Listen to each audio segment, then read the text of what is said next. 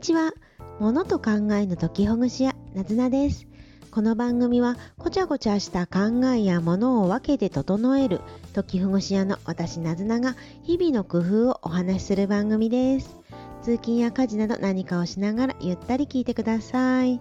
さてさて7月10日ですね。だいぶ暑くなってきましたね。今日は月曜日ですし、暑いな会社まで暑いなって思ってらっしゃる方、いろいろお子さんをあの送り出したりとか、月曜日忙しいよって思う方もいらっしゃるかと思います。そうですね。これから本当に夏本番、楽しいことも、あの、あるでしょうから、ちょっとゆるゆるといきましょう。さてさて、今日なんですけれど、物の片付けや特に書類の整理、書類の、ま、片付けで、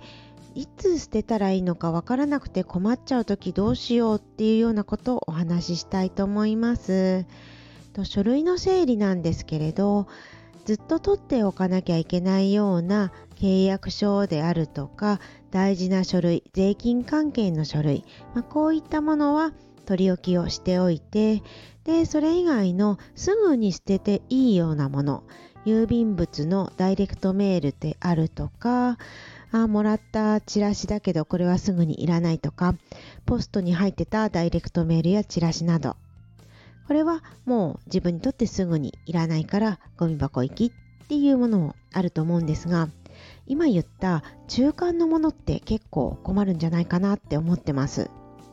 ずっと取っておかなきゃいけないような契約書とすぐに捨てていいと思えるようなダイレクトメール。そうではなくって、一定期間取っといた方がいいのかなとか、なんかこれいつまで取っとけばいいのかわからないなっていうような書類です。例えば、うんと、お子さんの学校で小学校とかで配られたプリント類とか勉強のプリント類もあるし学級だよりみたいなものだったりとかあと,、えーと、学校に提出しなきゃいけないものアンケートとか何か申し込みをして先生に提出しなきゃいけないものもあるでしょうしあとはあのチラシとかダイレクトメールの中でもいらないっていうんじゃなくて自分があこれなんか応募したいなとかこれ必要だなとかこのイベントに行きたいなって思うようなもの。あとそうですね。あこれはいらないけど裏紙にしたいな。なんか後ろにいろいろメモ書きたいなっていうものもあるかもしれないしまあ様々ちょっと取っておきたいなって思うの。これいるかいらないかわからないなっていうものがあるかと思います。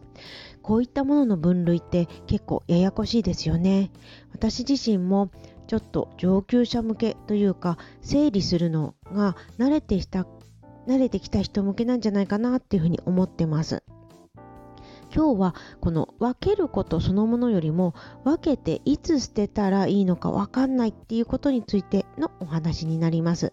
分けることそのものは、まあ、また今度お話しするとして、まあ、内容別であるとかいつまで捨てる別っていうふうに分けてもらうといいかと思うんですけれど、うん、いつ捨てたらいいかわからないものですよね。で、これなんですけど、まず結論で言ってしまうと、私は、えっと、いつまでに捨てるっていうことを書いたりしてます。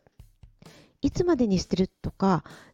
前回のものは捨てるみたいなことを書いておくと、これって行動を書いてるんですね。内容というよりは自分自身の未来の行動を書いていて、こういったことが、あの、その未来になった時に私が迷わずに行動できるっていうのがとってもいいことです。具体的にはいついつ捨てるって書くものもありますし定期的にもらうもので一番新しいものだけを取っとけばいいものは前回のものは捨てるとか最新の1回分だけ取っておくっていうふうに書いてます。これは例を挙げるとんと、年金定期便だったりとか、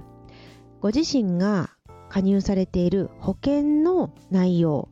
これって1年に1回誕生日に近くなったら送られてきますよね。そして年金定期便、あの年金定期便と年金特別便とあるんですけど、特別便ではなくて年金定期便の方はあの書かれている内容が内容というか項目が一緒なので私は最新のものだけは取っておいてそれ以前のものはビリビリに破いてシュレッダーにかけて捨てるようにしています。もちろん毎年毎年少しずつ年金額が前年度に前年に比べると増えているんですけどその増え方って自分にとってはそれほど必要ではないのでですので、えっとまあ、最新のものだけを取っておくっていうことをしています。これは同様に先ほど言った生命保険ご自身で加入されているものがあれば生命保険とか地震保険とか火災保険も毎年1回誕生日の月であったりとか契約月かな？に、あのー、配られ、えーと、送られてくると思うんですけどこれについても私は最新の1年間のみを取っております。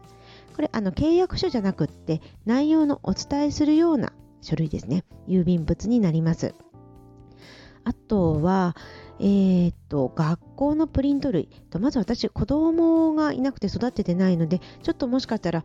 全然見当違いなことを言ってしまうかもしれないんですけど、学校のプリント類はある程度この期間まで貯めるってしてからそれで内容をそうですね取っておかなくていいものだったらあのー、さよならすると思います。例えば楽器ごと前期後期とか1学期2学期3学期制の学校があるかと思いますがこれをまとめて、えーと、処分するであったりとか、まあ、人によってはもう少し取っておきたいという方は1年間取っておいてそれで処分するっていうような方法があるかと思います。同じところにこの場合は、えーと最新のものじゃないものは全部同じところにファイリングしまっておくといいかと思います。そしてそこにいついつになったら捨てるとか楽器が終わったら捨てるっていう風に書いておくといいと思います。この書いておくと本当にあの行動が迷わなくて済むっていうところがいいところですね、うん、そしてあの迷いがちなのがイベントごととかなんかキャンペーンのものこれが必要でいつ捨てようどうしようっていうものはこれはイベントごとですかね何月ごとっていうふうに決めて入れておいてもいいかもしれませんしとにかくイベントがもう過ぎ去ったら取っといてもあまりあの私にとっては意味がないのでイベントが終わったら捨てるっていうようにしています。とはクーポン券のように使うものはこれはすぐ使うものはもう、えっと、財布に入れるっていうこととあとはもう結構諦めたりしてます。全部使えるわけじゃないし自分が週に3回以上行くようなお店だったら取っといたらいいと思うんですけどほとんど行かないような月に1回くらいしか行かないようなクーポン券はもうあんまり取っといてもしょうがないかなあしょうがないっていうのはお得じゃないんですよお得ではないんですけど持っておくことで自分の頭脳の資源リソースを使うことこれがもったいないと私は思ってるのでクーポン券とかはあまり持たないようにしています。それから、あ、メモ紙にするものって言いましたね。この裏側にメモにするかどうかっていうのは、あのその人によると思うんですが、私は裏側をメモにすることが多いんですけれど、これはバインダーに、えっと、くっつけてます。バインダーというのは決済版っていうのかな？とこうパチンと止められるような硬いボードみたいになっていてこれを A4 の大きさよくある A4 の大きさのものをいくつか持ってるんですけど加えてその半分の大きさの英語の大きさのものもつけています。結構この小さめの英語のものも便利でよくちょっとしたもの